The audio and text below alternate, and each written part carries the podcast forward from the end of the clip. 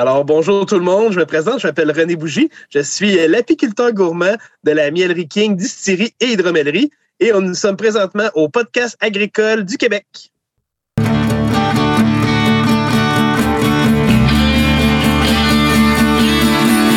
les podcasts agricoles à la vie, comme à l'école, on se parle de bricoles, de choses anticoles.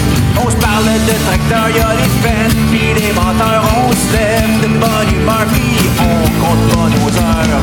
Christian Dion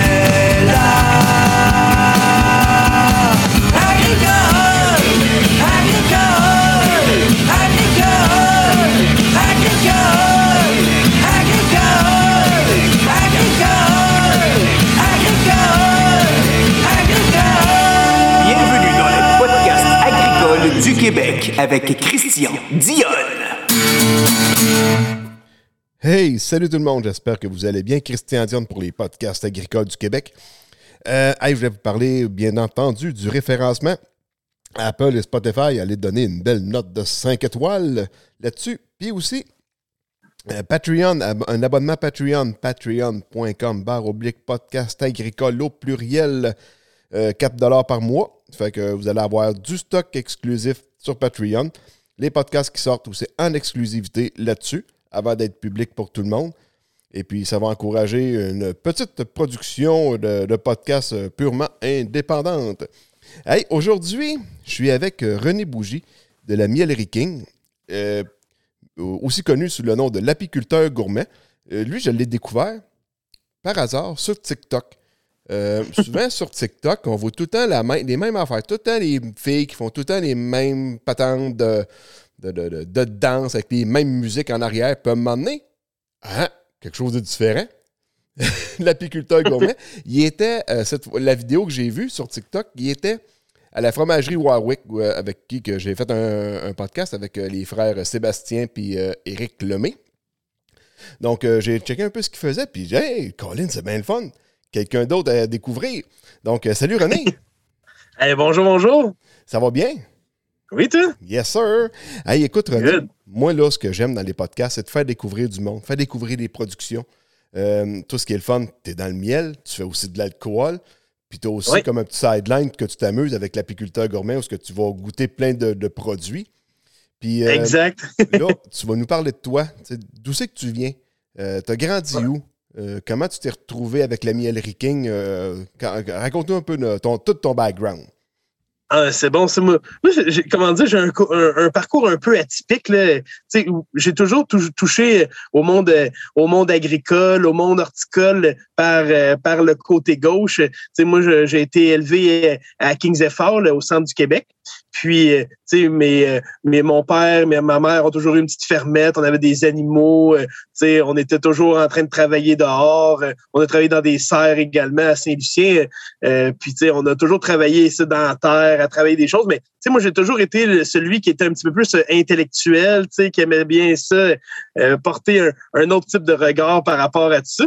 Puis euh, là, pendant quelques années, mais, mais la vie m'a m'a apporté ailleurs, en fin de compte. Là, je suis vraiment parti plus... euh, moi, j'ai fait, ça, des études en, en, droit. En fin de compte, j'ai un bac en droit. Puis euh, après ça, j'ai fait ma maîtrise. euh, J'ai fait une maîtrise en Europe en sciences politiques.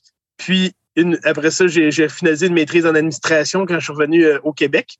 Puis euh, après ça, mon parcours m'a mené à travailler au début dans le monde municipal, à, à travailler, c'est ça, comme à, à la direction générale de, de, de, de quelques, de quelques municipalités. Puis euh, là, euh, tu sais, j'ai toujours gardé comme hobby euh, des, des choses à l'extérieur, pour me changer la tête, puis euh, décrocher un petit peu. Puis euh, là, à un moment donné, je me suis lancé, euh, je me suis lancé dans l'apiculture euh, pour le plaisir, tu sais, vraiment en, en gentleman farmer. Là. Fait que ça, c'était en 2013 à peu près, ouais, en 2013. OK? Puis euh, j'ai commencé ça avec mon beau-frère au début. Tu sais, je suis allé suivre une petite formation euh, chez Apiculture Patnaud. Après ça, je me suis acheté mes premiers, mes premières ruches, mes premiers nucs. Là, j'ai commencé à m'amuser là-dedans, tranquillement, pas vite. Puis là, mon miel, mon miel, je le donnais à gauche, à droite. Puis, euh, tu sais, elle, va dire, quand j'allais au, champ avec mon beau-frère, quand on, allait là à peu près au dojo, là, pour faire le suivi de nos ruches, pour s'assurer que tout allait bien. Mais en réalité, ça nous coûtait plus cher d'alcool que de miel qu'on récoltait. Là. Parce que dans les fêtes, c'est ça, on prenait vraiment ça comme un hobby. On s'amusait, on regardait dans le temps, je prenais mon temps, je regardais qu'est-ce qui se passait dans les ruches. Je pouvais passer genre une heure à ouvrir la ruche puis à regarder genre une abeille naître, une reine, comment elle se promenait dans la ruche. C'était vraiment un hobby, vraiment tranquillos. Puis là, à un moment donné, euh, sans mauvais jeu de mots, j'ai comme eu la piqûre, tu sais, puis là, j'ai fait comme, ah, mais on pourrait augmenter notre nombre de ruches, tu sais, fait que passer de 2 à 4, de 4 à 6, à 10. Puis là, après ça, tu sais, j'avais de plus en plus de miel, puis j'étais comme, mais qu'est-ce que je vais faire avec tout ce miel-là? Fait que là, on s'est mis, euh, on, là, il y avait la, des petits marchés publics, la balade gourmande qui est arrivée, euh, qui est arrivée aussi euh, par là. Puis ils cherchaient du monde dans un mini-marché à Chesterville, notamment où j'ai été DG. Hein. Puis là, ils disaient, ah, tu, tu, ça te tu d'avoir une table pour vendre tes produits? Puis je dis, ah ouais, je vais aller vendre mon miel. Tu sais, ça va être pas pire. Là. Puis après ça, le maman a dit, ah, on pourrait faire aussi du caramel avec ça. Puis ah ouais, on va faire du caramel. Puis on se faisait, on se faisait des cornets, des cornets à tir de miel aussi. Puis on se trouvait bien drôle. Puis on vendait ça on the side, tu sais. Fait que Bref, au début, au début, c'était, on faisait juste les marchés, puis là, on, se faisait demander notre stock de plus en plus, tu sais. Puis là, on était comme on continuait toujours à faire ça juste par les fins de semaine. Tu sais, c'était vraiment toujours comme un, un petit hobby, tu sais. Puis euh, là, dans les marchés, on, on, faisait un peu plus de marché, puis on aimait ça, tu sais, puis on aimait la vibe que ça avait, tu sais. Puis moi, j'ai toujours été un peu gourmand, là, tu sais, puis j'aimais ça surtout comme dans les marchés d'aller... Moi, je faisais du... J'ai toujours fait euh, du troc, là. Fait que là, je disais, on va te donner ça, tu te donnes ça à la place. Fait que là, je mangeais des affaires des autres, puis on s'amusait, puis c'était vraiment une, vraiment une belle camaraderie. Puis euh, là, après ça, là, on s'est dit, on pourrait augmenter nos produits parce qu'on a encore plus de miel, puis on sait pas trop quoi faire avec. Puis à un moment donné, on est tanné de donner des pots de miel à tout le monde, puis tout ça. Fait que là, on s'est mis à faire de la sauce. Ma mère est vraiment une super bonne cuisinière. Fait on s'est dit, on pourrait faire des sauces miel moutarde, des sauces miel et ail, parce que tout le monde nous disait, à toutes les fois qu'on faisait des marchés, des fois, le monde nous disait comme, oh, on n'aime pas ça sucré. Mais nous autres, on est comme, ben, on a des affaires salées. Fait que là, on se trouvait bien drôle. Fait que là, on faisait tout à des sauces que nous autres, on aimait. On faisait nos, nos propres moutardes, nos propres ketchup, tu sais, toute la patente. Fait que bref, petit peu par petit peu, mais là, on s'est mis la main de plus en plus dans le tordeur, tu sais, puis là, ça grossissait, ça grossissait. Puis là, tu sais, on avait, là, il y avait, c'est ça, moi, mon père, ma mère, euh, mon beau-frère, euh, euh, tu sais, c'est ça, mon frère également qui était là-dedans. Puis on avait chacun nos jobs à temps plein à côté. Puis là, on n'avait pas de local, on faisait tout ça comme, tu sais, moi, je, je mettais mes ruches toujours chez des amis. après ça, euh, moi, c'est ça, j'avais pas, j'avais, pas de terre agricole non plus en tant que tel. mes parents, ils ont une petite fermette, là, mais tu sais, pas assez pour, euh, pour euh, tout en, tout entreposer l'ensemble des ruches quand que ça s'est mis à grossir. Là. Puis là, c'est ça, on mettait souvent chez j'ai, j'ai des oncles qui, qui font de la culture à, les oncles à mon père plutôt là, qui font de la, de la culture biologique. Fait que là, on les mettait dans ces champs-là. J'ai un de mes oncles aussi qui était à côté, que lui, il avait une petite fermette aussi, puis surtout des, des, des poneys Welsh qui fait, genre, puis il y a un peu de, de, de d'animaux à bœuf, tu sais, mais c'est vraiment lui non plus, c'est on the side qui fait ça. Fait que bref, petit peu par petit peu, mais là, notre affaire continue à grossir. Puis là, mes parents, à un moment donné, le rendu, c'était à peu près en 2015, 2016.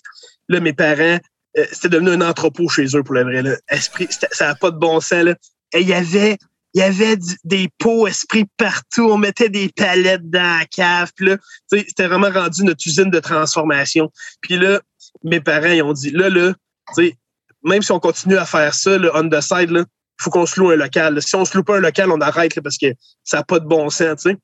Puis là, genre, craqué comme on était, on est comme, OK, on se loue un local! Fait que là, finalement, on, on s'est loué un local. Ah, c'est un peu de niaisage, j'espère.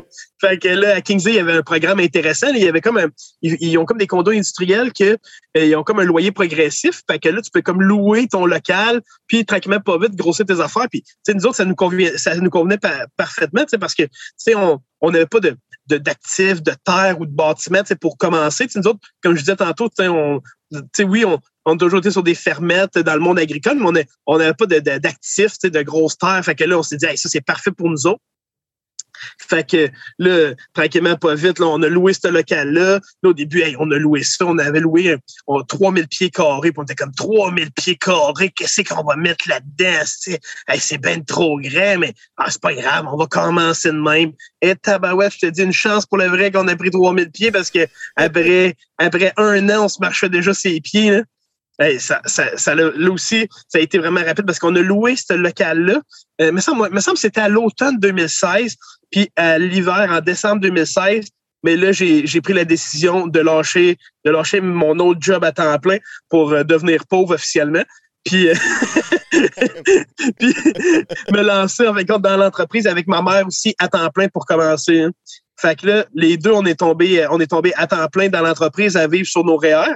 Puis pendant ce temps-là, mais mon frère lui venait nous aider parce que lui il travaillait une semaine sur deux euh, au foyer, puis euh, euh, comme cuisinier. Fait que là, il faisait sa semaine, puis là, la semaine qui était en congé, Mariette, il venait la passer avec nous autres à travailler au local, faire les événements, aller dans les marchés tout ça. Fait que là, au début, ça, reste comme ça, on continue au début à faire euh, juste euh, du miel, des sauces, du caramel. Puis là, tranquillement, on se dit, nous autres, on avait toujours trippé à faire de l'alcool aussi, hein, parce qu'on avait on n'avait pas assez d'occupation dans nos vies. Hein. Fait que on, s'était mis à, faire de la bière, euh, comme plein de monde font dans leur, dans leur garage, puis à faire du tout guérin, puis à faire vraiment tout un... Ça, ça avec ça, puis étonné que j'avais bien du miel, mais là, je me suis dit, hey, il y a du sucre dans le miel je pourrais faire de l'alcool avec ça aussi. Fait que là, on, a commencé à faire. Au début, les premières recettes que j'ai faites, une chance que je me suis pas fié là-dessus pour pour, le pour lancer une business parce que ça goûtait la piste. Mais tu sais, c'est normal, tu sais, c'est comme on savait pas exactement comment ça marchait, qu'est-ce qu'il fallait contrôler. Puis là, finalement, on s'est mis à lire là-dessus. Je suis allé suivre des formations, mon frère aussi. Puis là, finalement, on a vraiment affiné nos procédés. Puis là, à un moment donné, quand on s'est senti prêt, on a dit OK, là, Là, je pense que c'est le temps qu'on arrête de, de faire de faire de l'hydromel dans des touris de 20 litres. Puis là, on va s'acheter de l'équipement. Fait que là, au début, on s'est acheté notre première cuve de 1000 litres. Fait que là, en même temps qu'on faisait notre, nos, toutes nos autres affaires, mais là, on a parti notre hydromellerie.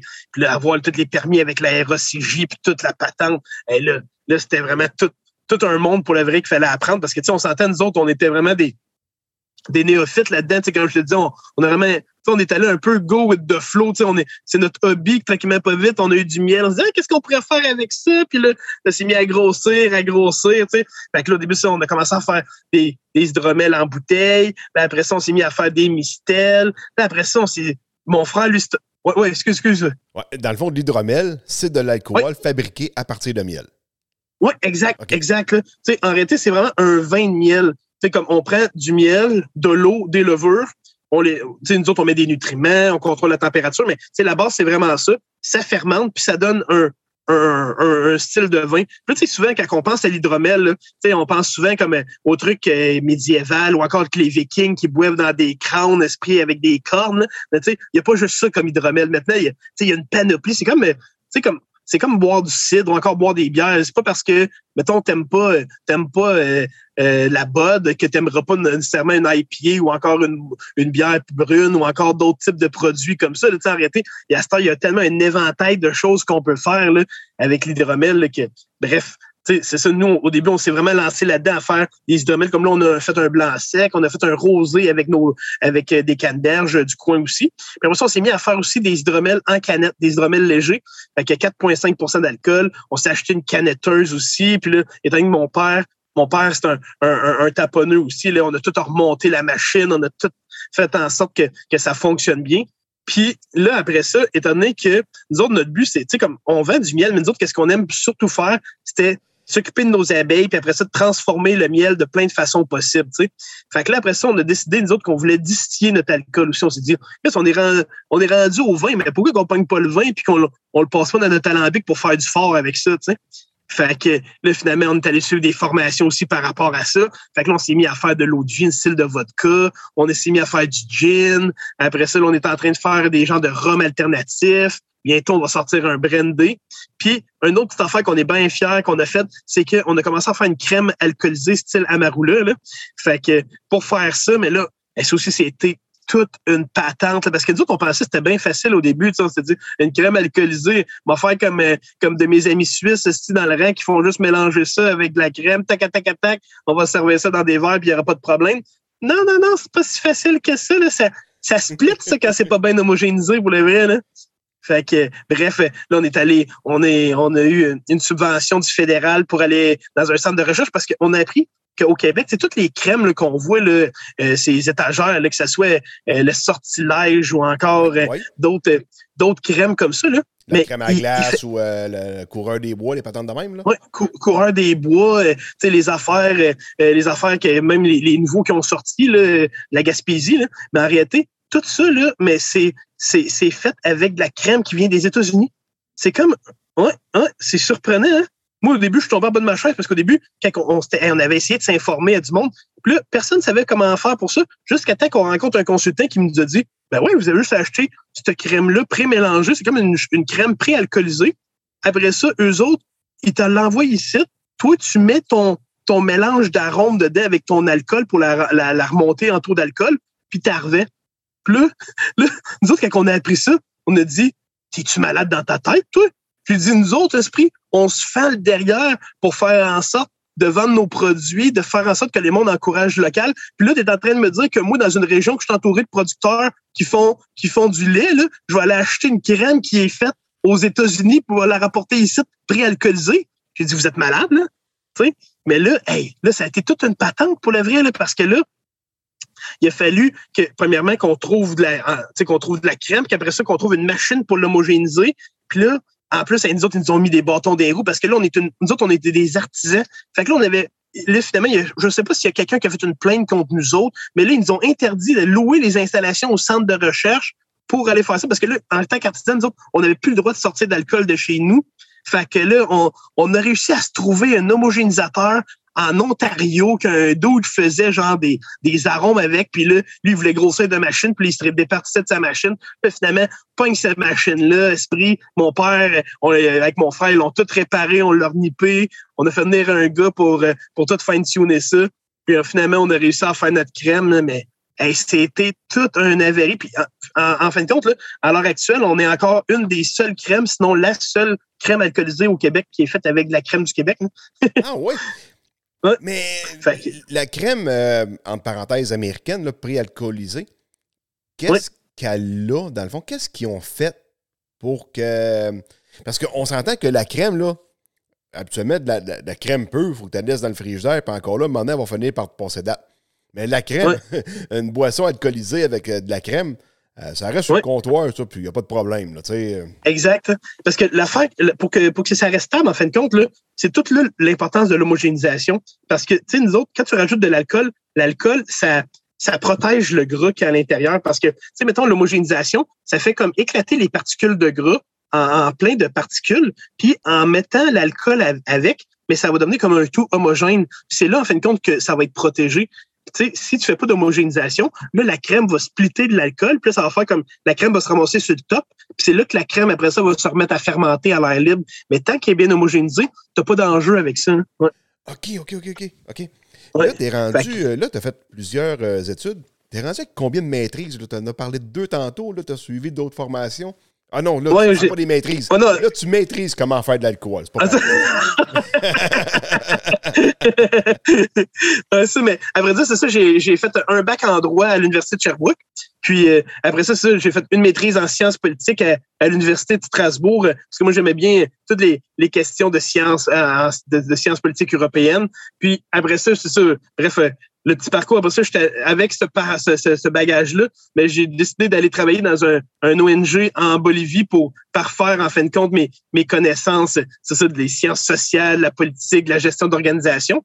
Puis après ça, je me suis dit, ah, il manque vraiment de, de connaissances en matière euh, administrative, terrain, ressources humaines, gestion, euh, les chiffres. Fait que là, j'ai décidé de faire ma maîtrise, c'est ça, en administration, spécialisée sur les coopératives et les mutuelles. Là, là aussi, je suis revenu à l'Université de Sherbrooke. Puis avec ça en main, mais là, au début, j'ai fait plus des contrats de recherche, de consultation. Puis la vie m'a mené à aller travailler pour, euh, pour euh, un, un- une municipalité qui se cherchait une, direction générale. Puis là, j'étais comme, ah ouais, à la place d'aller dans un autre pays, ça pourrait être le fun là, de, de me mettre les mains à la pâte. Puis, tu sais, je voulais vraiment être sur le terrain, puis voir comment ça fonctionnait, puis toucher, tu sais, comment, comment refaire les, euh, comment gérer pour faire les routes, comment gérer des comités, des bâtisses, des services incendies. Bref, j'ai trouvé ça super stimulant, mais sais, le fait de, de, de, pouvoir être son propre patron, de ne pas avoir à gérer, mettons, euh, euh, des problématiques de gestion de compte de taxes, puis des patentes comme ça, puis de, de dire, je suis mon propre patron, j'ai, on, on, produit notre matière première, on transforme plein de produits, on crée, on crée du bonheur d'une certaine façon, parce que le monde,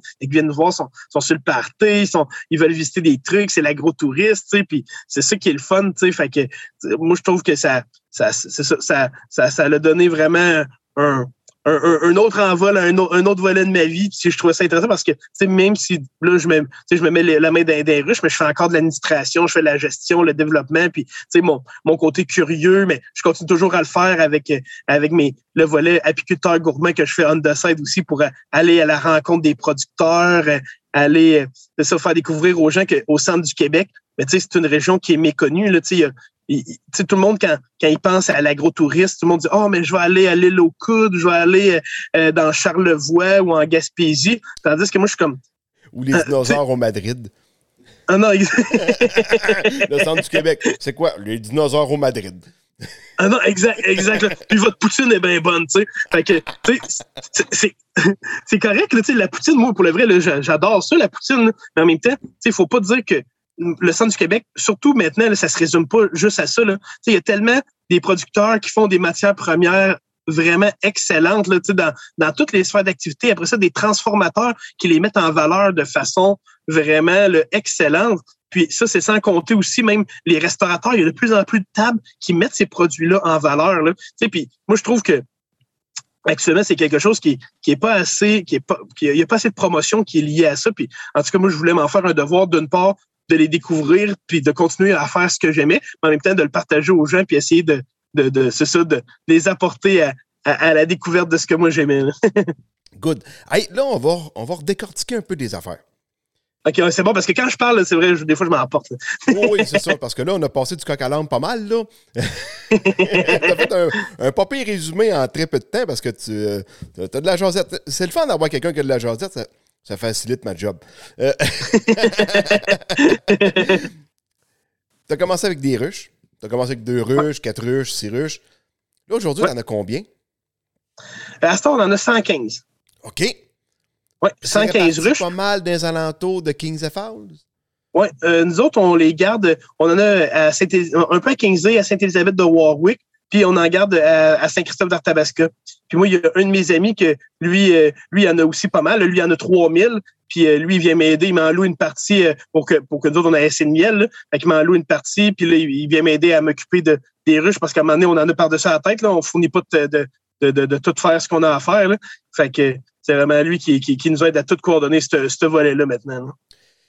Puis là, bon, quand tu vas voir tes ruches, tu y vas à peu près combien de temps? Tu te disais 12 jours tantôt, c'est ça? D'habitude, c'est une ruche, il faut aller la visiter au, il faut aller la visiter aux 12 jours environ, une ruche. Okay. Parce que, tu sais, il faut d'une part s'assurer que tout va bien dans la ruche, puis aussi, il faut s'assurer que, euh, tu sais, il n'y a pas une nouvelle reine qui est en train de se former. Parce que, tu sais, normalement, c'est ce qu'on parle, tu sais, une ruche, ça prend à peu près 14 jours à, à naître, en fin de compte. Là.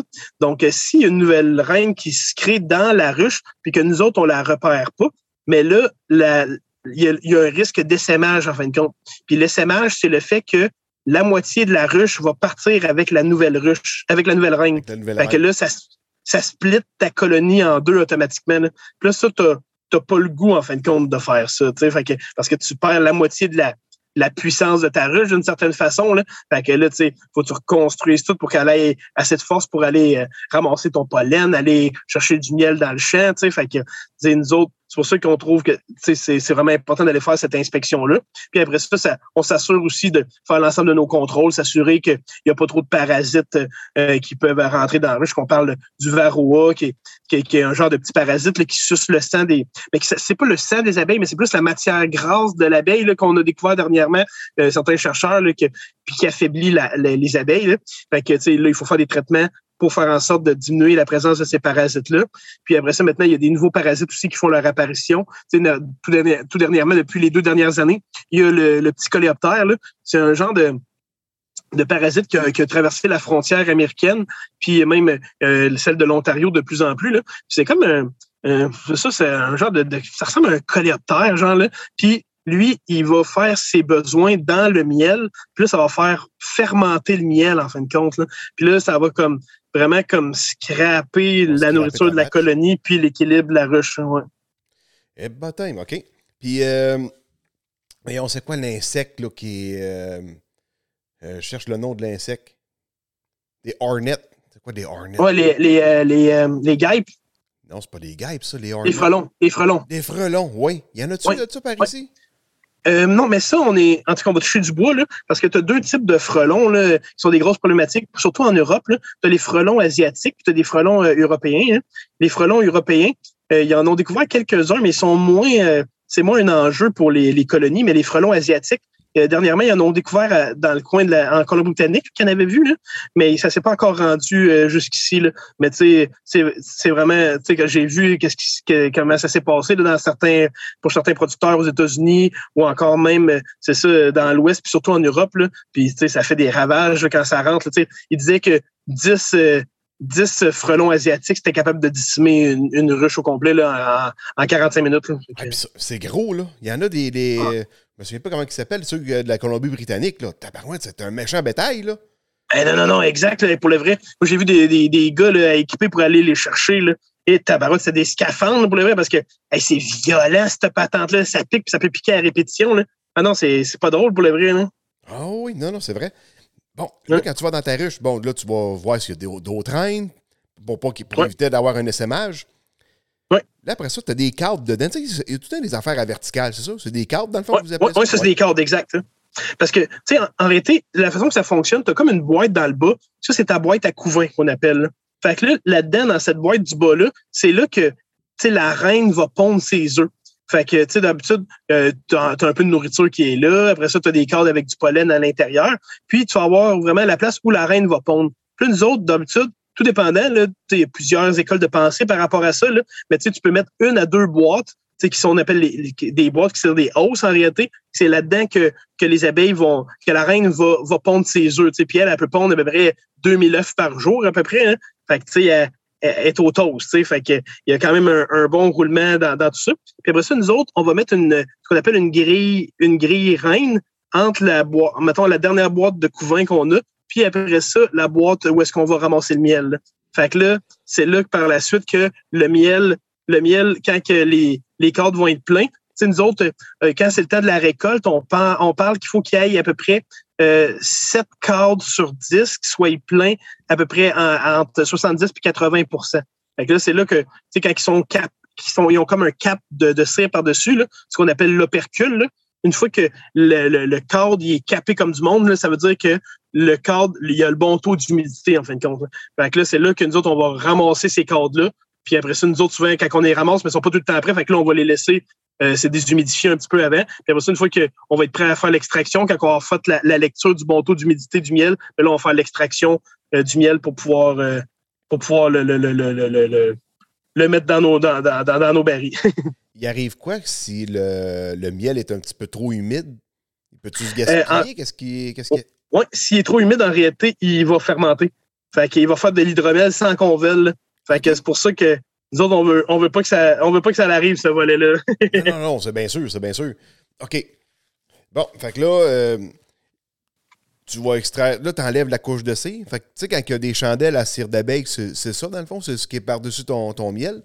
Quand on, on- y va avec la, la cire, pour faire les chandelles, mais d'une part, il va avoir la, la cire qu'on va récupérer en désoperculant les cadres, mais il va aussi avoir euh, la cire euh, quand on va refaire fondre les sais, Parce que des fois, les cadres, à la force d'être utilisés, mais ils vont devenir comme trop sales d'une certaine façon. Là, puis là, les abeilles, la reine ne voudra plus pondre dedans. Fait que, euh, puis, ou encore, les abeilles ne voudront plus nécessairement mettre du stock à l'intérieur. Fait que nous autres, on les gratte pour les faire fondre dans, dans, dans le fondoir. Puis après ça, on- les abeilles peuvent euh, reconstruire, reconstruire en eux leur, euh, les, les, les cadres en, en cire. hein. Dans le fond, là, quand tu parles de, de reconstruire le, le- le cadre, est-ce qu'on parle du comme le nid d'abeille, dans le fond?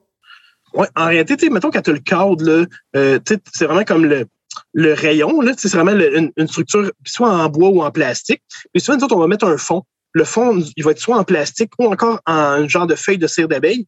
Puis là, nous autres, d'habitude, c'est ça qu'on met dans, dans, dans, mettons, dans la ruche la première année. hein. Mais là, après ça, les abeilles, eux autres, mais elles- ils vont comme construire, ils vont comme fabriquer la cire pour faire les cellules qu'on qu'on connaît, en fin de compte, là, faire les petits hexagones. Là. Fait que là, ils vont comme faire ces hexagones-là avant de remplir avec le miel. Plus nous autres, normalement, c'est pour ça que quand, on extrait le miel, on va utiliser des extracteurs pour pas briser ces, ces rayons-là, pour pouvoir les utiliser le plus longtemps possible. Fait que, tu sais, mais là, quand ils viennent trop maganer, mais là, les abeilles, c'est ça, ils vont les, les réparer ou, ou plus vouloir les utiliser. Puis là, quand ils veulent plus les utiliser, on les gratte, puis on en remet une nouvelle. Comme ça, les abeilles, ils repartent en eux. Maintenant, on essaie d'éviter ça parce qu'une abeille, mettons, en matière d'énergie, là, on disait, on dit, en, tu faire une- un résumé euh, facile, là, on dit que ça prend deux fois plus d'énergie à une abeille pour faire de la cire que de faire du miel, tu sais. Fait que, tu moi, je préfère que mes abeilles passent leur temps à remplir le cadre de miel que de fabriquer de la cire pour les cadres, tu. Oh non, c'est bien sûr, parce que là, si t'as toutes des cadres vides, il faut, il faut qu'ils fabriquent les, les- tout le nid.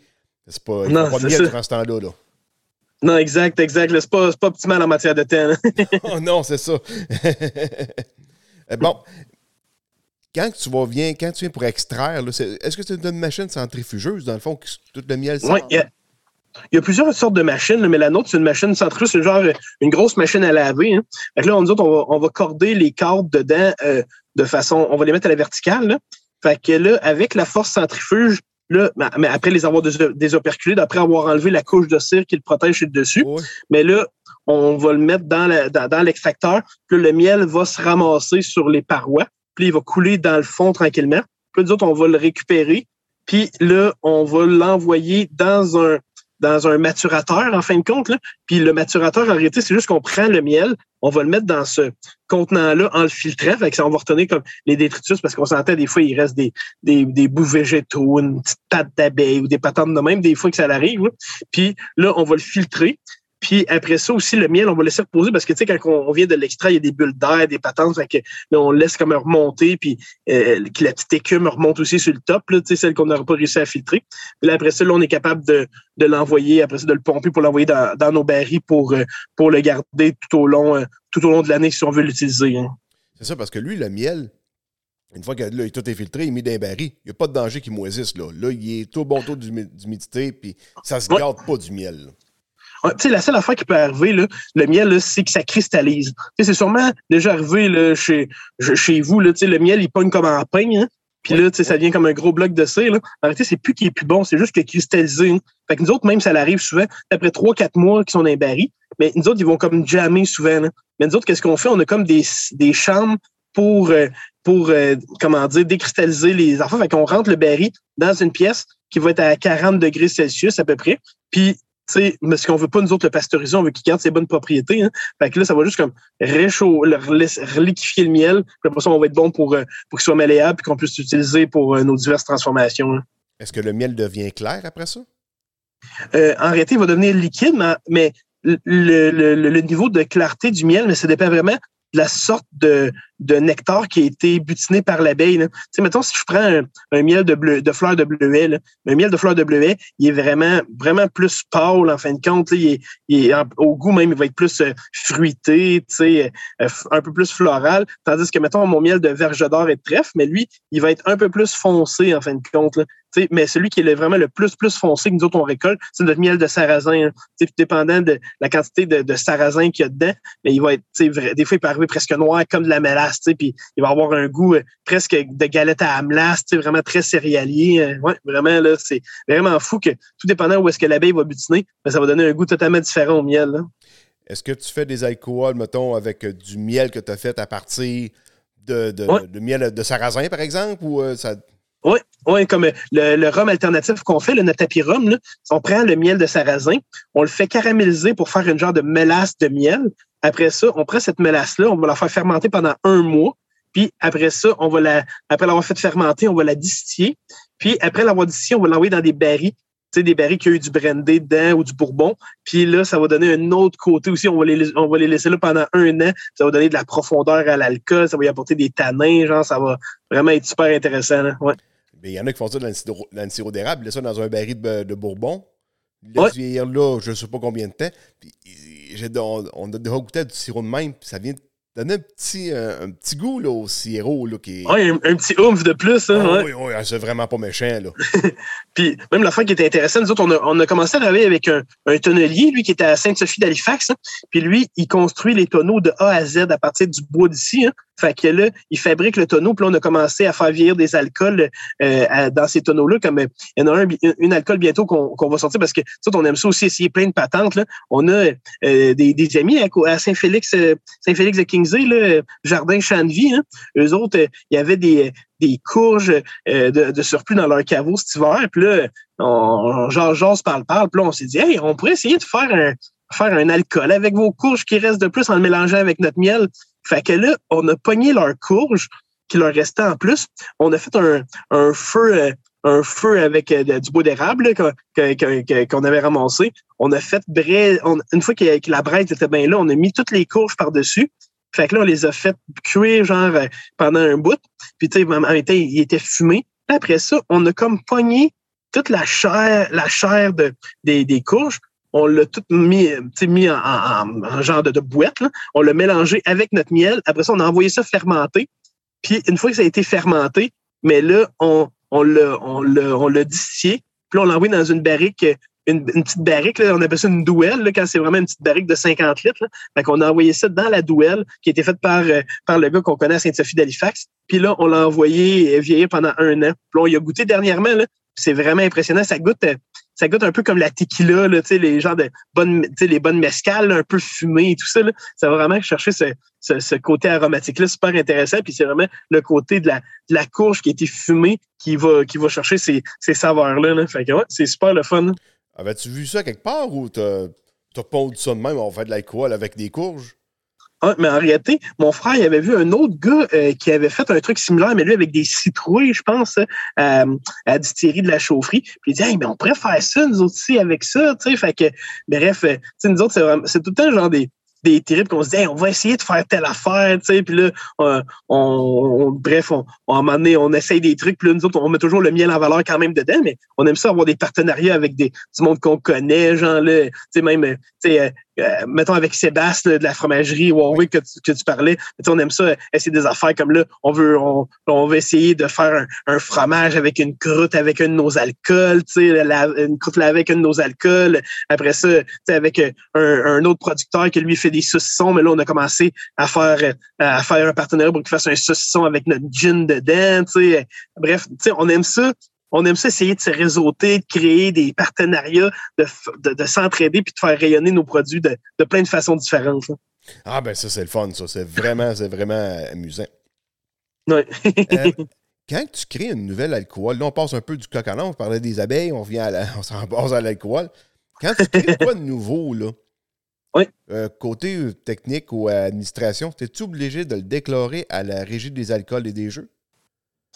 Ou euh, vu que tu as un permis, as le droit de faire ce que tu veux ou. Euh, oui, non, c'est comme c'est vraiment euh, comme on l'a dit l'expression a pain in the ass, hein, parce que l'alcool c'est un c'est un des secteurs les plus réglementés, là, parce que d'une part on a tout le volet provincial avec la régie des alcools qui encadre la fabrication de ça. D'autres on a le MAPAC aussi parce qu'on fabrique aussi des sauces, des choses comme ça. Puis après ça au fédéral, on a l'agence de revenus du Canada aussi qui nous encadre parce que ça prend des.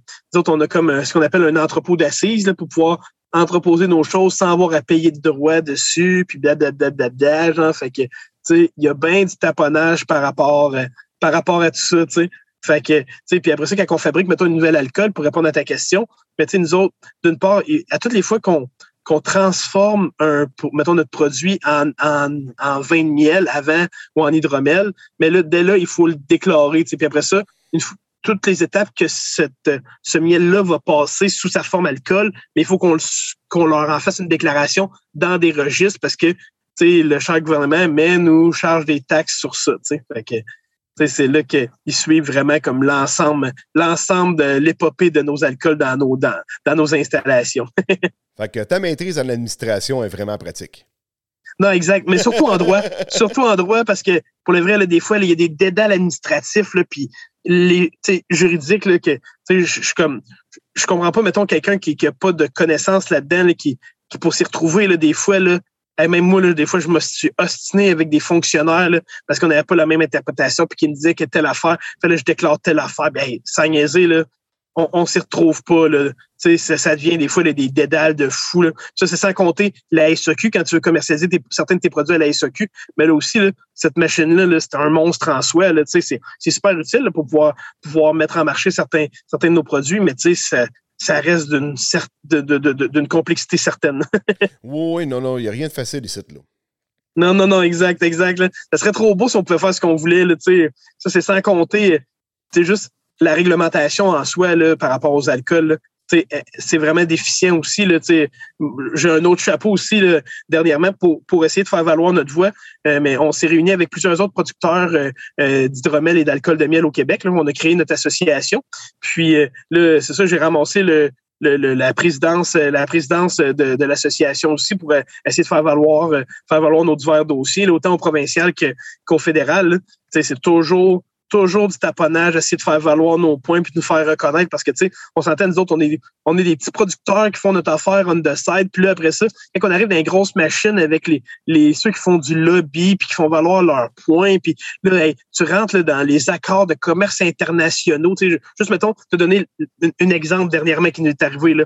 Tu sais, nous autres, dernièrement, il y a eu la plainte de l'Australie. Je ne sais pas si tu avais entendu parler que l'Australie, elle a fait déposer une plainte à, l'OMC contre le Canada pour dire qu'il avantageait les producteurs de vin du Canada puis que ça contrevenait à l'OMC. Un peu comme euh, les États-Unis font tout le temps avec les producteurs laitiers ici, puis tout ça. Là. Mais là, ils ont fait pareil avec avec les producteurs d'alcool, mais surtout de vin du Québec. Mais pas du Québec, mais du Canada. Puis là, euh, actuellement, c'est qu'ils ont mis tous les vins dans le même package. Fait que ceux qui font du vin de raisin, ceux qui font du cidre, parce qu'ils considèrent ça au fédéral comme du vin de pomme, puis nous autres qui fait du vin de miel, mais là, ils nous ont tous mis dans le même package. Puis là, pour, pour arrêter le conflit avec l'Australie, on dit Ah, mais il n'y a pas de problème. D'abord, on, on, à la place que d'avantager nos producteurs, mais on va taxer tout le monde. Fait tout le monde va être taxé. Là, on va vous mettre un programme compensatoire, genre là, mais qu'il ne va pas compenser la moitié de ce qu'est-ce qu'on va avoir qu'est-ce qu'on va avoir à dépenser réellement. Là. Fait là, là, ils vont mettre ça en place. Là, nous autres, comme petits producteurs, on est comme moi, mais là, ça n'a pas de bon sens que vous mettiez tout dans la même affaire. Mais là, tu te retrouves dans ces dédales-là, là, quand toi, tu as, ta production à t'occuper puis tes autres affaires là, à, gérer dans ta business. Là, tu te, tu, rends à être obligé d'aller rencontrer du monde pour leur dire, essayer d'avoir un rendez-vous avec le ministère de l'Agriculture au fédéral pour leur faire valoir ton point de vue puis de leur dire, ah, mais là, c'est pas correct la façon que vous faites. Puis là, il faut que tu montes un argumentaire sur le tout. C'est comme, tabarouette pour le vrai. Là. Je suis quand même content d'avoir les connaissances que j'ai, mais des fois, tu te dis même malgré ça, là, je, c'est vraiment intense qu'est-ce qu'on peut avoir à affronter tu sais, quand t'es pas organisé en gros lobby puis tout ça puis je peux comprendre d'autres producteurs dans d'autres types d'autres volets de l'industrie agricole qui se retrouvent à devoir euh, défendre des, des enjeux des problématiques qu'ils doivent vivre puis que tu sais des fois en, mon sens je me dis si moi je me sens démuni il y en a sûrement plein d'autres qui se sentent démunis aussi euh, dans leurs divers secteurs d'activité hein. Tabarouette, OK. J'aurais jamais pensé que tes, tes études en droit auraient servi à quelque chose dans ce côté-là. Mais là, tu l'expliques, là, puis Tabarouette, euh, une chance que tu l'as. Non, non, mais tu sais, puis en réalité, c'est ça. Des fois, on, se demande toujours des fois pourquoi on fait telle affaire ou telle affaire, mais tu sais, moi, je trouve que c'est juste toujours des outils qu'on met dans notre banque à outils, tu sais, puis après ça, tu sais, on peut. On, oui, ils me servent pas nécessairement tous les jours, mais en même temps, quand j'en ai besoin, mais je l'ai, tu sais. Puis, tu sais, souvent, moi, une des, surtout en administration, là, moi, la, chose que je me suis rendu compte, là, c'est que moi, j'étais un généraliste. Comme je, je peux, je connais pas plein d'affaires dans le détail, mais en même temps, la chose que je sais, c'est que quand j'ai besoin d'aide, il y a des spécialistes autour de moi que je peux approcher, puis qu'ils vont m'aider, puis ils vont m'aiguiller, puis je, suis capable de reconnaître que, que mes connaissances ont une limite, puis qu'il faut que je sache comment m'entourer. Fait que je pense que c'est c'est là qui est, qui est l'enjeu pour plusieurs. Des, des fois, en, en, ce moment, c'est encore plus compliqué quand on n'est pas en mesure de, pouvoir se fier, mettons, à des, des, des, des employés qui vont rester, puis tout ça. Il faut savoir s'entourer d'experts à, à l'externe qui vont, qui vont pouvoir nous donner un, coup de main pour, pour, pour nous donner de l'air. ah, ben c'est bien sûr. Colique. Euh, là, tu es rendu que tu fais combien de sortes d'alcool au total? C'est une bonne question. Ça fait longtemps que je ne les ai pas comptés. Euh, T'en as, pas rien que quatre, là. Non, non, non. Je pense que, tu sais, en matière de fort, tu sais, mettons les spiritueux en tant que tels, je pense que je suis rendu on est rendu avec une douzaine de spiritueux. Ah oui? Après ça, oui, oui, on fait, tu sais, mettons, je suis rendu, mettons, j'ai deux gins, j'ai un eau de vie. Après ça, j'ai trois rhums alternatifs, nos apirums. Après ça, j'ai ma crème alcoolisée.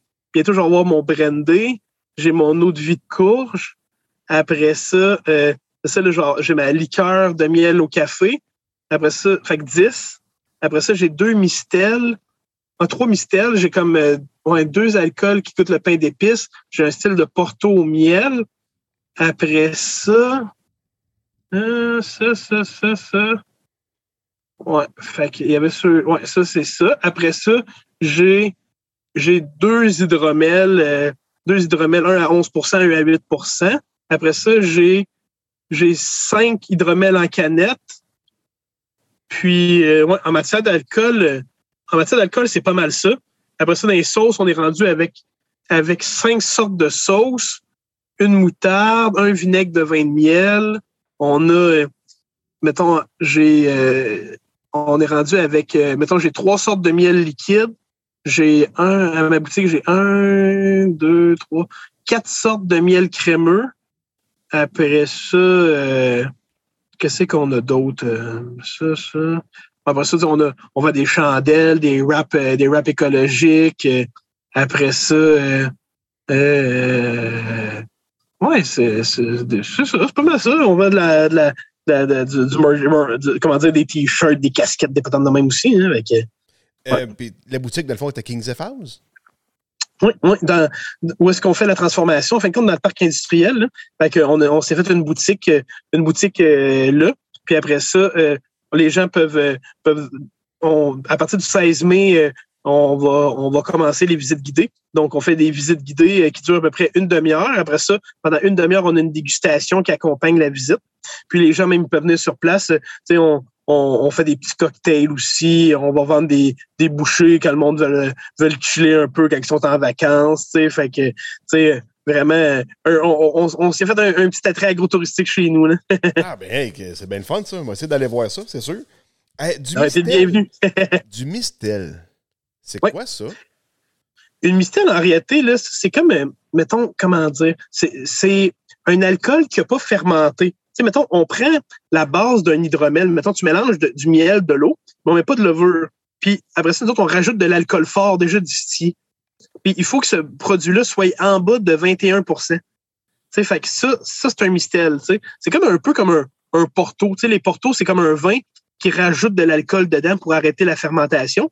Mais nous autres, il n'y a pas de fermentation. Fait que c'est pas un vin fortifié, c'est un mistel parce qu'il n'y a pas eu de fermentation initiale parce que pour éviter qu'il y ait une fermentation, on a comme fait la base d'un d'un- vin, mais on l'a arrêté en mettant de l'alcool dedans. Fait que ça, ça rentre dans la catégorie des, mistels. OK. Non, je connais pas ça pantoute. Je connais pas grand-chose dans l'alcool fort, là. Ouais, Tu sais, mettons, dans les grandes catégories, là, quand on, on les regarde, c'est ça, tu sais, mettons, tu as le vin de miel ou l'hydromel qui est vraiment la fermentation sans aucun ajout. C'est vraiment jusqu'où la levure peut se rendre en mangeant le sucre qui se retrouve dans, dans le miel puis qui va le transformer en alcool. Ça, on a le vin. Après ça, le mistel, c'est ce que je t'expliquais tantôt. Après ça, on a les vins fortifiés. C'est ça, mettons, on laisse partir une fermentation puis on, on, on l'arrête en mettant, en mettant de, de, de l'alcool fort dedans. Après ça, on a la liqueur. La liqueur, c'est le même concept qu'une mistel, mais que c'est que on monte l'alcool en haut de 23% puis il faut qu'il ait autour de 100 grammes de sucre résiduel. Puis là, mettons, si tu veux faire quelque chose de plus sucré qu'un- qu'une liqueur, tu sais, souvent, comme, mettons, comme une crème de cassis, là, du kir, des affaires comme ça, ils appellent ça une, crè- une crème parce que là, tu es en haut de 250 grammes, autour de 250 grammes de sucre résiduel dans ton produit. En fait, fait que là, à partir de là, ils appellent ça une, une crème ou un crément, là, mais tu sais, souvent, c'est la même affaire, liqueur, crème, c'est comme dans les mêmes eaux. là. Fait que- puis après ça, finalement, tu as le spiritueux. Le spiritueux, c'est vraiment l'alcool qui a distillé, qui a passé dans l'alambic. OK. Mais dans le fond, toutes, toutes, toutes tes alcools sont faits à partir de miel. Ouais, la, grande la, la grande majorité de mes alcools, mais moi, tout, tout est fait à partir de miel, mais comme mes mistels, des fois, moi, j'utilise un alcool neutre d'ailleurs parce que au début, j'avais pas mon alambic. Fait que ces produits-là, j'avais, j'avais pas le choix de les faire à partir d'un alcool qu'on achetait ailleurs. Puis là, étant donné qu'on les avait fait de même, ceux-là, les, mes anciens, en fin de compte, d'avant mon permis d'initiation, mais je les ai continués comme ça parce que c'est comme ça que les gens étaient habitués de les consommer. Mais tous mes nouveaux alcools sont tout le temps faits à partir, à partir de mon alcool de miel que j'ai fait dans mon alambic. OK, OK. Euh, Ça hey, veut dire que, que j'ai fait, mais c'est plus mon frère, c'est mon frère qui est plus le distillateur. Là. Moi, je, comme on dit, euh, moi, je suis celui qui s'occupe de, de coordonner les affaires. c'est celui qui utilise son cours de droit. exact. hey, du miel, là, c'est quoi le pourcentage de sucre qu'il y a là-dedans? Euh, en réalité, c'est ça, il y a à peu près, euh, si tu enlèves l'eau qu'il y a dedans, tu sais, quand on parlait d'un 18% d'eau, fait que le reste, c'est du sucre pas mal. Fait un 80, 80, euh, 80 à 82% de sucre. Comparativement, mettons, au sirop d'érable, le sirop d'érable, c'est peut-être autour de 66 là, tu sais. Fait que, tu sais, nous autres, c'est pour ça que nous autres, ça prend, ça prend un petit peu moins de miel, mettons, pour fermenter. À, à, quantité égale, là, ça prend moins de miel que de sucre, que, que, que de sirop d'érable pour, pour faire une fermentation, tu sais. OK, OK. Ouais. Mais les deux, les deux, c'est des sucres qui sont durs à fermenter. Parce qu'il y a beaucoup de sucre à l'intérieur. Fait il faut les splitter avec beaucoup d'eau. Puis il faut aider les levures, nous autres, en mettant des nutriments à l'intérieur de notre mélange pour, pour donner un genre de, de booster aux, aux, levures pour qu'ils travaillent bien puis qu'ils travaillent, qu'ils travaillent adéquatement sans donner des, des goûts bizarres à, à, l'alcool non plus. Là, fait que ça aussi, c'était à force d'essais d'erreurs, de formation qu'on a réussi à gager la, la, bonne façon de faire travailler les levures avec, avec le sucre qui se retrouvait dans le miel. Là. Ben, c'est sûr que là, c'est toute une école, là, euh, tout ce que tu as, fait là. y a-tu des manières de travailler avec chaque alcool? Euh, ouais, puis même des fois, l'hydromel, c'est pas, comme un, pas comme un spiritueux, là. Non, exact. Puis, même quand on travaille, quand on travaille la base, mettons, on dit que ça prend un hydromel, une base d'hydromel pour faire faire un spiritueux, mais même la base qu'on va, qu'on va d'ici, nous autres, mais on la travaillera pas de la même façon qu'on va, qu'on va faire un hydromel à boire, tu sais. Vraiment, ça va être des façons différentes de, de, de, travailler ça. Puis même dernièrement, on, on, vient de s'associer avec quelqu'un qui, lui, est vraiment spécialisé euh, dans la, la gestion des levures puis des élevages de produits en barrique. Puis on est en train d'essayer d'utiliser certaines levures dites plus euh, euh, sauvages ou encore euh, plus locales pour essayer de faire fermenter certains de nos produits. Là. Mais là, là, on est vraiment dans, dans la phase recherche et développement par rapport à ça, là, parce que on, on, veut, on veut que ça goûte bon avant, avant de le mettre en marché. Là, fait que là, on est dans notre phase test. ça arrive-tu des fois qu'après avoir tout fait des étapes, finalement, ça goûte pas bon, t'as as scrappé une batch ou. Euh? Oui, définitivement. Pour le vrai, ça arrive. On, le fait tout le temps en petit, fait que ça fait moins mal au cœur. Fait que, au début, quand on fait nos batchs, on le fait en 20 litres. Fait que là, on, on fait comme Ah non, ça, ça, on l'a on l'a pas eu, tu sais, fait que, tu souvent, on essaye soit de le dissier pour faire un alcool neutre qu'on peut utiliser pour euh, d'autres affaires, mais tu sais, des fois, ça arrive que c'est vraiment scrap, puis on fait comme, ben, c'est scrap, hein, fait que, on, on, l'a échappé celle-là, mais en même temps, si, si on faisait pas d'erreur, on faisait pas de test, mais on resterait tout le temps dans, dans, dans, dans les mêmes chaussettes, puis on n'avancerait pas, là, fait que... Non, c'est ça. On va parler aussi un peu de ton, ton autre métier, un peu, l'apiculteur gourmet. C'est comme ça que je t'ai découvert euh, sur, sur, TikTok. Puis après ça, euh, j'ai commencé à suivre ta page euh, Facebook. là, tu te promènes, tu prends des produits, tu goûtes aux produits. oui. Pas mal dans le centre du Québec, un peu partout. Mais pour l'instant, je me concentre vraiment dans la région du, centre du Québec, puis encore plus dans le coin de, de, de Victo, mettons, Victo est un peu plus large. Tu sais, vraiment, je fais plus, mettons, autour de Kingsley, je fais comme 25 euh, km autour de Kingsley à peu près. Hein. Fait que, tu sais, je voulais vraiment des, comme, en, plus, là, on fait des, euh, mais ça, c'est en parallèle avec la miellerie, là. On a décidé de commanditer une émission de radio pour, euh, pour faire ça. Fait qu'aux deux semaines, on fait on, va à la rencontre d'un secteur d'activité qui fait de la transformation alimentaire. Tu sais, comme euh, on a fait, euh, euh mettons, c'est ça, la, première émission, on a fait une dégustation des bacon qui, étaient produits dans la région. Après ça, on a fait euh, des viandes fumées, on a fait les cabanes à sucre. On, bientôt, là, on va faire, on va faire les pâtisseries, tu sais, qui, qui, qui, qui se font. On a fait les chocolatiers. Là, on va faire des fromages aussi bientôt. On fait des fromages de vache. Après ça, on va faire les fromages de chèvre. Puis euh, après ça, tu sais, même, euh, moi, ça me dérange pas, on va aller à la rencontre de d'autres producteurs d'hydromel, de d'autres, d'autres distilleries aussi qu'il y a dans le coin, des, des ceux qui font de la bière, qui font du vin, qui font des légumes, qui font du kombucha. Bref, on, va vraiment toucher à plein d'affaires pour montrer que au centre du Québec, là, mais il y en a une diversité de produits, tu sais, puis que, tu sais, c'est ça, on n'est pas obligé d'aller à l'autre bout du monde pour les découvrir, puis moi, ça me tentait de, tu sais, parce qu'à un moment donné, on en parlait entre nous autres, on se disait, oui, mais pourquoi il n'y a personne qui en parle, puis que, qui en fait la promotion, puis, ce serait le fun que le monde en parle plus. Plus je suis comme, tu sais, à la place de tout le temps avoir, tu sais, un peu comme notre business, on se dit, à la place de toujours attendre que quelqu'un le fasse, puis fasse un truc, on se dit, pourquoi qu'on on le prend pas en main, là? On va le faire, puis euh, on va en parler, là, tu sais, puis...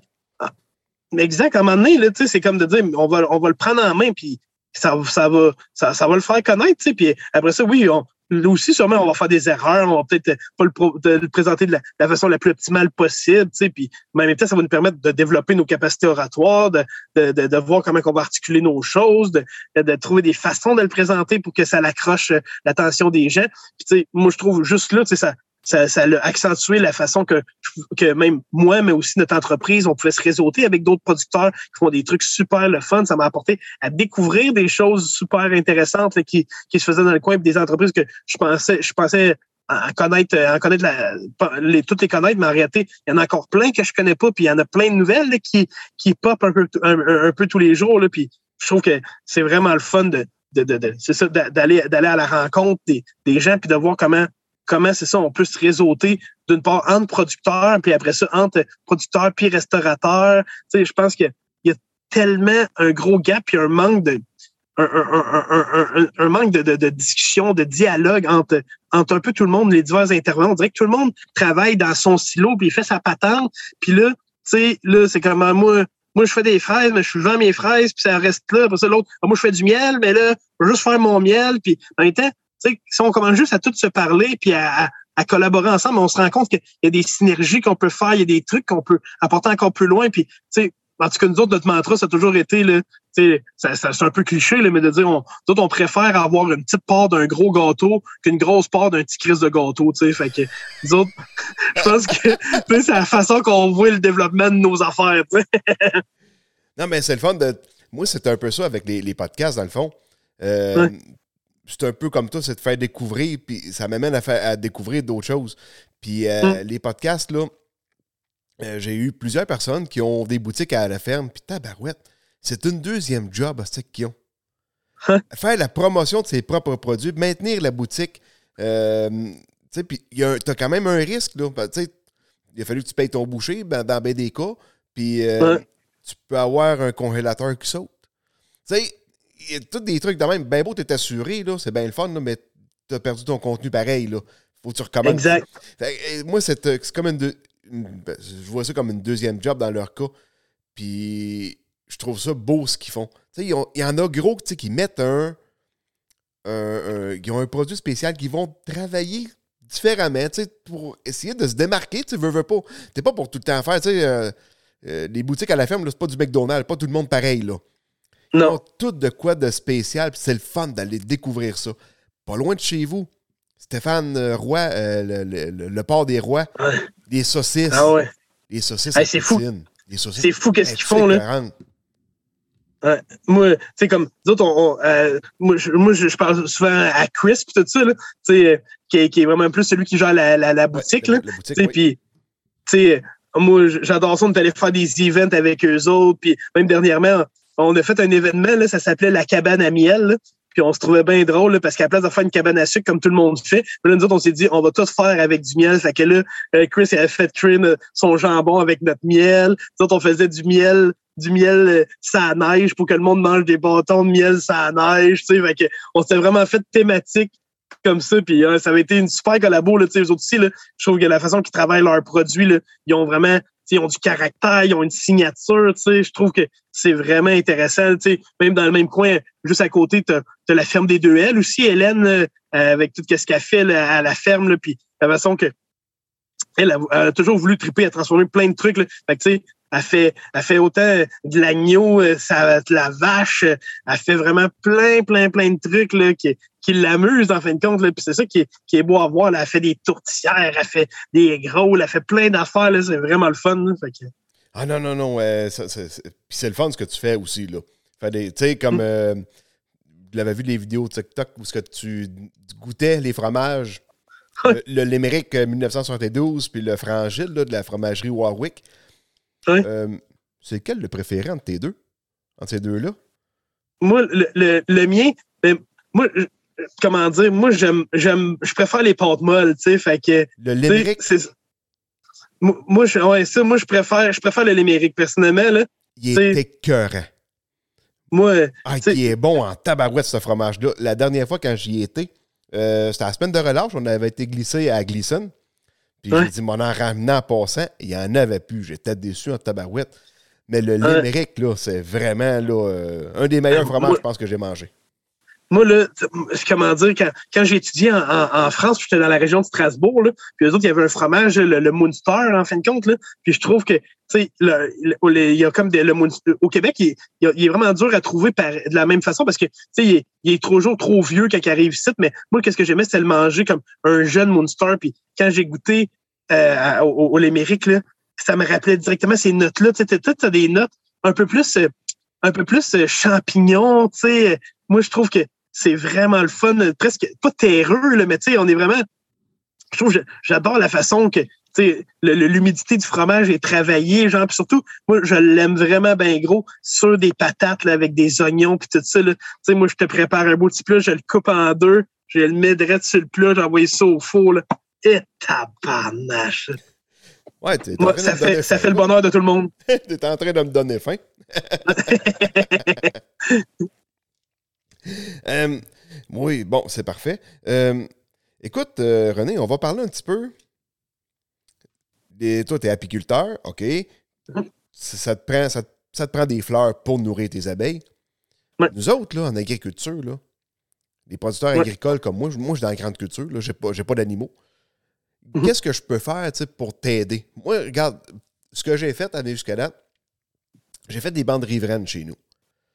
Ouais. Puis, euh, bon, j'ai des arbres, qu'il y en a qui fleurissent. Euh, j'ai essayé une nouvelle essence d'arbre qui s'appelle du caragagnier de Sibérie, qui fait des fleurs qui seraient très miellifères. Puis, OK? entre le pays de plastique où ce qui sont les arbustes et la décharge, et la décharge, j'ai euh, semé souvent des- un mélange de plantes, mais il y en a un, j'ai planté beaucoup de trèfles dedans. Fait que le Mm. trèfle, je le laisse monter en fleurs. Quand que les fleurs commencent à faner, là, je passe le tracteur à gazon dedans. Ça repousse, ça re- revient en fleurs. Ouais. Mais dans- pour ceux qui n'ont pas fait comme moi, mettons, qu'est-ce qu'eux autres peuvent faire pour essayer de vous donner un petit coup de pouce? Souvent, on- souvent, c'est les herbicides, qui, les, les pesticides qui sont comme la cause, mais non, ils n'ont pas de fleurs. Puis un agriculteur biologique, il fait la guerre aux mauvaises herbes mécaniquement. Il n'y a pas plus de fleurs chez eux. Là. Fait que, Ouais, ça, parce que ça mettons, fleurs, là. Sais, mettons, c'est sûr, certain, le, problème avec, avec mettons, les, pesticides, les herbicides, là, souvent, c'est, c'est où est-ce que ça se ramasse, dans, dans l'environnement. C'est, souvent, je sais que dernièrement, il y a des efforts qui se sont faits pour avoir des nouveaux semoirs, qui, qui faisaient en sorte que, parce que, mettons, quand tu prends la, la semence enrobée, là, c'est que la petite popoudre autour de la, autour de la, de la, de la- graine, en fin de compte, là, mais souvent, elle se retrouve, elle se retrouve dans l'air, mais surtout, la grosse problématique, c'est qu'elle se retrouve dans l'eau. Tu sais, fait que là, les, mettons quand, avec l'eau de ruissellement, genre là, mais là, les abeilles, quand ils vont s'abreuver, mais là, c'est là qui que ça, ça les empoisonne, en fin de compte, tu sais. Oui, mais le, le- ils, ont, ils ont- ils ont visé un peu peut-être à la mauvaise place, d'après moi. Souvent, là, dans ce temps-là, avec les, les, les néoniques, Oui. c'est tout le temps le maïs qui était pointé en premier parce que 100% du maïs était traité au néonique. Oui. Puis là, ils ne regardaient pas le soya parce que pour eux autres, il y avait que la moitié du soya qui était, à ce moment-là, il y avait que la moitié du soya qui était traité. Mm. Sauf que il y a beaucoup plus de produits qui étaient appliqués à cause du soya parce que sur un grain, tu as 250 microgrammes de, de matière active, de néonique dessus. Dans le maïs, tu vas semer 80 000 plants à l'hectare à peu près, ce qui donne à peu près 20 grammes de néonique dans un hectare. Mais dans le soya, tu vas planter de 250 à 500 000 grains à l'hectare. Ouais. Parce que la... Puis le soya, il ne faut pas oublier une chose. Quand il sort de terre, le grain sort de terre. Puis des fois, il sort de terre avec la- toute la protection autour du grain. Ouais. C'est de la manière qu'il lève. Le problème, là, moi, te dire bien franchement, il n'était pas dans le maïs, il était dans le soya. Mm. Tu sais, moi, je pense que même dernière. Le, le- le- le- stock est vraiment collé dessus. Ouais. Il n'y a pas de poudre dans le temps. Avant, avant que les néoniques arrivent, on utilisait des, petits- des, des- des petits sachets de poudre qui s'appelaient du DLC. Ouais. Fait que ça, on mêlait ça, on mêlait ça, on mélangeait ça là-dedans, on brossait ça avec un petit bâton, on mouchait rose, on avait les mains roses, mangeait des sandwichs avec du rose et sandwichs. ça, c'était vraiment. Ah non, ça, c'était vraiment une maudite cochonnerie, là. Ah, non, non. Lui, avec un planteur à l'air, lui, il s'en retrouvait dans l'air. Mais avec les, les, les autres, les autres traitements, c'est tellement collé sa semence, je crois plus ou moins que ça pourrait arriver. Mais le problème, moi, je je suis convaincu de ma shot, c'était pas dans le maïs, c'était dans le soya le problème. Puis, tu sais, on, s'entend, les abeilles, tu sais, c'est. un ensemble de trucs, parce que oui, les mettons les pesticides, les herbicides, c'est des éléments qui ont, qui ont, qui ont été, qui ont été ciblés. C'est surtout, surtout, c'était dans le cas que, mettons, il y avait des, il y avait des, des abeilles, des fois, qui arrivaient, puis que, tu sais, mettons, quand ils les évaluaient, qu'il y avait des contaminations. Mais, tu sais, il y a aussi certains épandages. C'est juste le fait, là, on parlait tantôt là, de l'importance de se parler, là. Tu sais, des fois, là, de dire, ça, ça t'en prend un traitement pour telle X patente parce que j'ai, j'ai une problématique, puis il faut, il faut que je, la, je les traite, en fin de compte, là, mes, mes choses. Mais, tu sais, parlez aux apiculteurs qui sont proches de chez vous, puis dites-le, là. Tu sais, parce que moi, c'est arrivé, mettons, un gars, où j'étais allé faire de la pollinisation dans ses, ses fraises. Puis il m'a dit Hey là, René, j'ai pas le choix. Il faut que, il faut que je, je mette tel produit parce que moi, c'est. Sinon, je vais perdre une partie de ma production puis tout ça. Mais tu sais, moi, je l'ai apprécié parce que moi, qu'est-ce que j'ai fait? Mais le soir est arrivé. J'ai fermé mes ruches, je les ai apportés, je les ai apportés à deux kilomètres de là, le temps qu'il fasse son traitement. Puis après ça, quand j'étais sûr et certain, trois jours après, que c'était correct, puis tu sais que mes abeilles iraient pas boire euh, euh, qu'est-ce qui qu'est-ce qui est tombé ces ces ces feuilles puis que tu sais ça s'est ramassé dans la rosée mais je les ai rapportées là tu sais puis je n'ai pas eu de problématique là tu sais si juste on est on est tu sais parce qu'on s'entend nous autres on veut pas que personne gagne son perdre son son, son gagne-pain puis on peut pas changer l'ensemble l'ensemble de la face de l'agriculture du jour au lendemain là. mais tu sais si au moins on est capable de se parler entre nous autres puis de dire hey euh, tu vois des ruches là, à telle place, mais tu dis, comme on, on sait tout là, qui c'est qui, qui qui met des ruches à telle place, telle place, tout le monde se parle, là, calique, là, dans, dans, dans, les petites municipalités, là, fait que, juste de se parler, de comme, hey, moi l'avertir euh, quand j'ai des traitements que je sais qui sont particulièrement nocifs pour les abeilles, tu avec tout bon agronome va être capable de, de, de, de renseigner, de vous renseigner par rapport à ça. Tu sais, moi, je pense que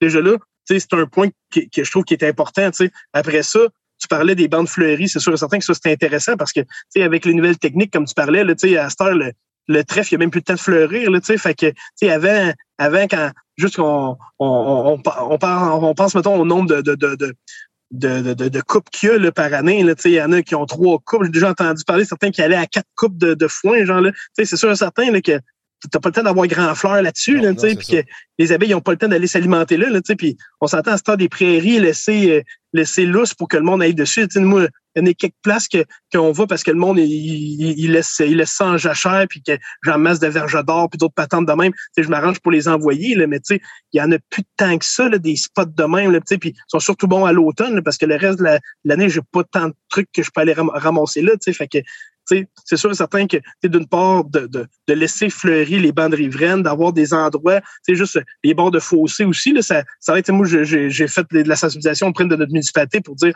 en même temps là, oui, ça peut être l'air un peu fou au début là, d'en laisser pousser euh, les fleurs dans le fossé. Là. Mais je dis, laisse-les donc pousser. Qu'est-ce que ça change à ta vie? Moi, ça me fait de la bouffe pour mes abeilles pendant ce temps-là. Là.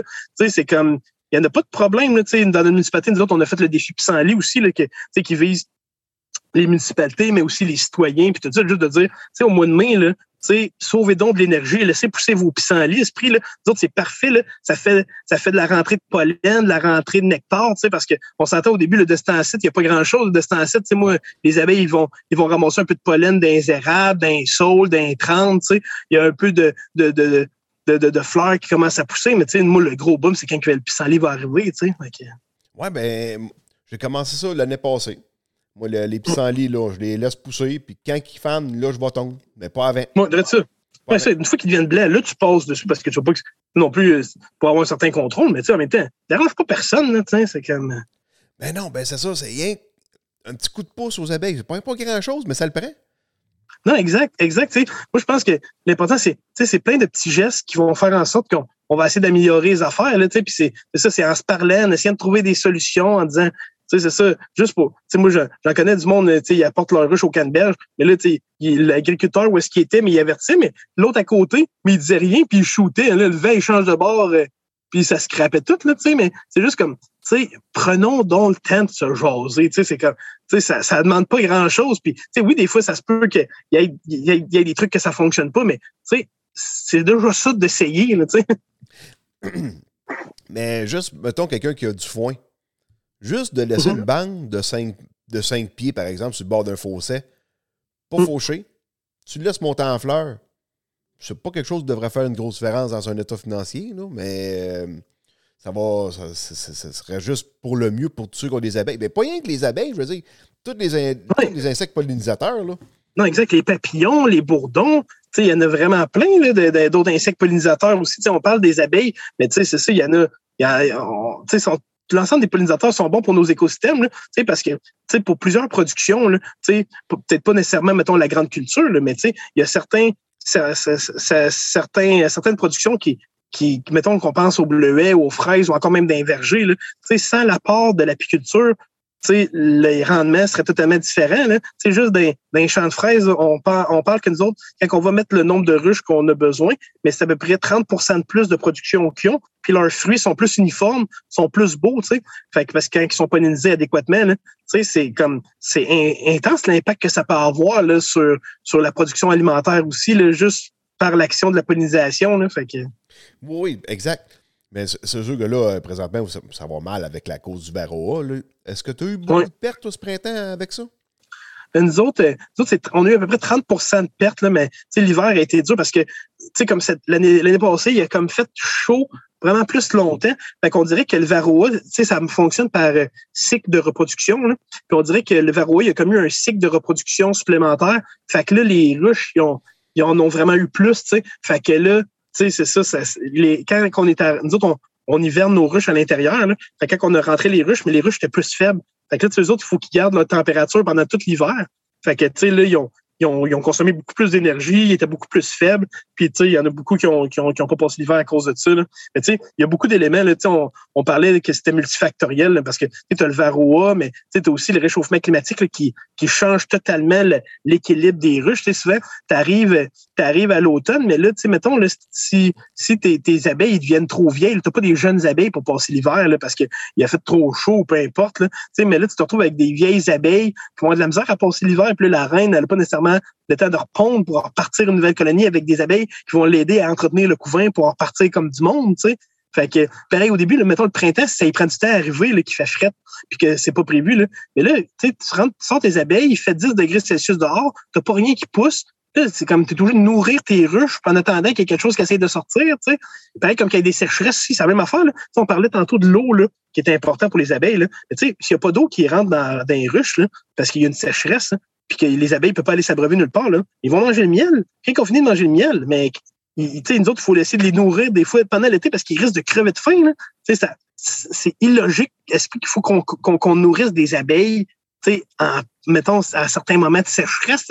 C'est fou, nous on ne veut pas arriver là parce que dès que tu nourris les abeilles, mais là, tu peux plus utiliser le miel parce que là, tu as, des rentrées de sucre. puis Tu ne veux pas que du, du sirop de sucre se mélange avec le nectar que toi, tu ramasses puis que tu veux valoriser. Là, c'est là que il y a- bien des enjeux à prendre en considération. Puis après ça, c'est sans parler des autres types de maladies. Tu as la nosémose, qui est un genre de, de maladie intestinale des abeilles. Là. Ça donne comme un, genre de grosse diarrhée aux abeilles. Puis là, ça les affaiblit, puis ils se vident totalement de, de, de, de, toute question à l'intérieur. Après ça, tu as d'autres, tu as de la loque, euh, la loque américaine, la loque européenne. euh, Tu as vraiment plein de trucs qui peuvent rentrer dans tes ruches puis qui peuvent en affecter la santé. hein.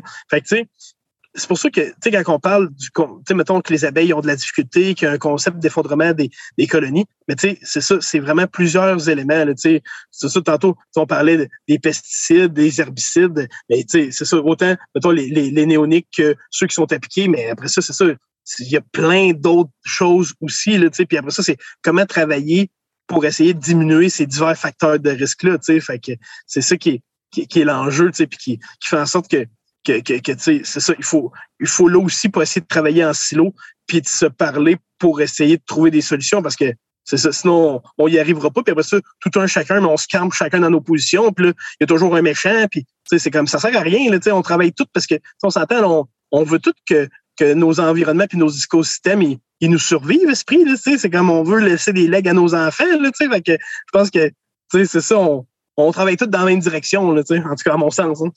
Oui, oui, oui. Eh, fait penser, l'automne dernier, j'avais écrit sur Facebook que hey, mais on a-tu une belle automne? Mais tu sais, il y en a une qui fait des podcasts avec moi, Marianne Brière, l'agroforestière. Elle aussi, elle, elle, elle a une coupe de ruches. Elle dit Ouais, mais nous autres, dans le miel, dans, dans les ruches, c'est d'autres choses, là, parce que là, t'es supposé les hiverner, mais il fait chaud encore. Fait que là, ça, ça les avait comme fourrés d'une certaine façon. Là. Parce que, tu sais, nous autres, on battait du blé d'Inde quand il fait chaud, mais ça a l'air de rien, mais ça coûte bien moins cher de propane. Là. Ah, ouais. Non, Puis ça coûte bien moins cher de diesel parce que n'y a rien qui brise, il n'y a rien qui reste pris, ou euh, a- le- les champs sont solides. Pour nous autres, c'était merveilleux, mais c'est pas, tout pas le cas pour tout le monde. Non, exact, exact. là. Mais tu sais, c'est comme. euh, Il y, a- y a- euh, Comment dire, c'est ça. Il y, a, il y a toujours quelqu'un qui va être content, puis d'autres personnes qui vont être moins contents de la situation. Tu sais, c'est comme quand il mouille, à un moment donné, tout le monde est content qu'il mouille. Tu sais, mais là, il y en a d'autres que c'est comme tabarnak, peux-tu arrêter, de- peux-tu arrêter de mouiller pour que j'aille faire telle affaire? Tu sais, ouais, c'est ça. Bon, ah, puis euh, ben, c'est pas mal tout, je te dirais. As-tu d'autres choses euh, que tu voudrais nous parler, euh, René? Non, je pense que ouais, on a quand même une bonne discussion là, de, Ben oui. de, de, de- Ah oui, moi je pense que c'est sûr certain que j'invite les gens s'ils veulent venir nous rencontrer à- directement à nos locaux à Mielery King, à venir nous voir. On fait c'est ça, des visites guidées, on fait goûter tous nos produits, puis on aime toujours ça voir du monde. ouais, t'as de l'air euh, l'air à aimer le monde puis à vouloir jaser pas mal. Là. Pas mal jasé, hein, ça va bien. C'est le fun, ça, dans ce temps-là. Excellent. Good. Fait que, écoute, René, moi, c'est sûr que je vais essayer de passer de voir cet été.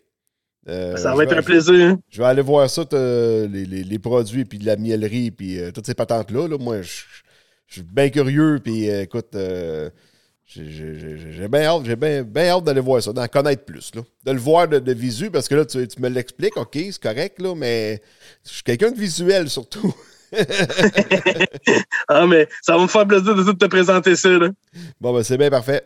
Euh, si tu veux encore, euh, t'as-tu un site internet, ta page Facebook? euh, Oui, oui, oui. Les- Si vous voulez, euh, le- notre site internet, c'est www.mielryking.com. Puis après ça, si vous voulez également suivre les péripéties de notre cher apiculteur gourmet, ben vous pouvez le faire c'est ça, sur- autant sur Facebook, Instagram ou encore TikTok, comme tu l'as si bien dit. hein. le Miellery King, le nom vient de où? Pourquoi King? Ouais. Oui, King, parce qu'on on vient de Kings et Fowl, puis là, on trouvait que c'était intéressant, puis aussi parce qu'on est les rois de la ruche. tu sais. Fait que, C'est Rien de moins. C'est bon. Euh, hey, merci, merci énormément, René, pour euh, ton temps, pour ta générosité. mais ça me fait plaisir. Puis euh, sur ça, tout le monde, je vous dis à la prochaine, puis partagez autant que possible sur vos réseaux sociaux. Un gros merci, à la prochaine. Bye bye.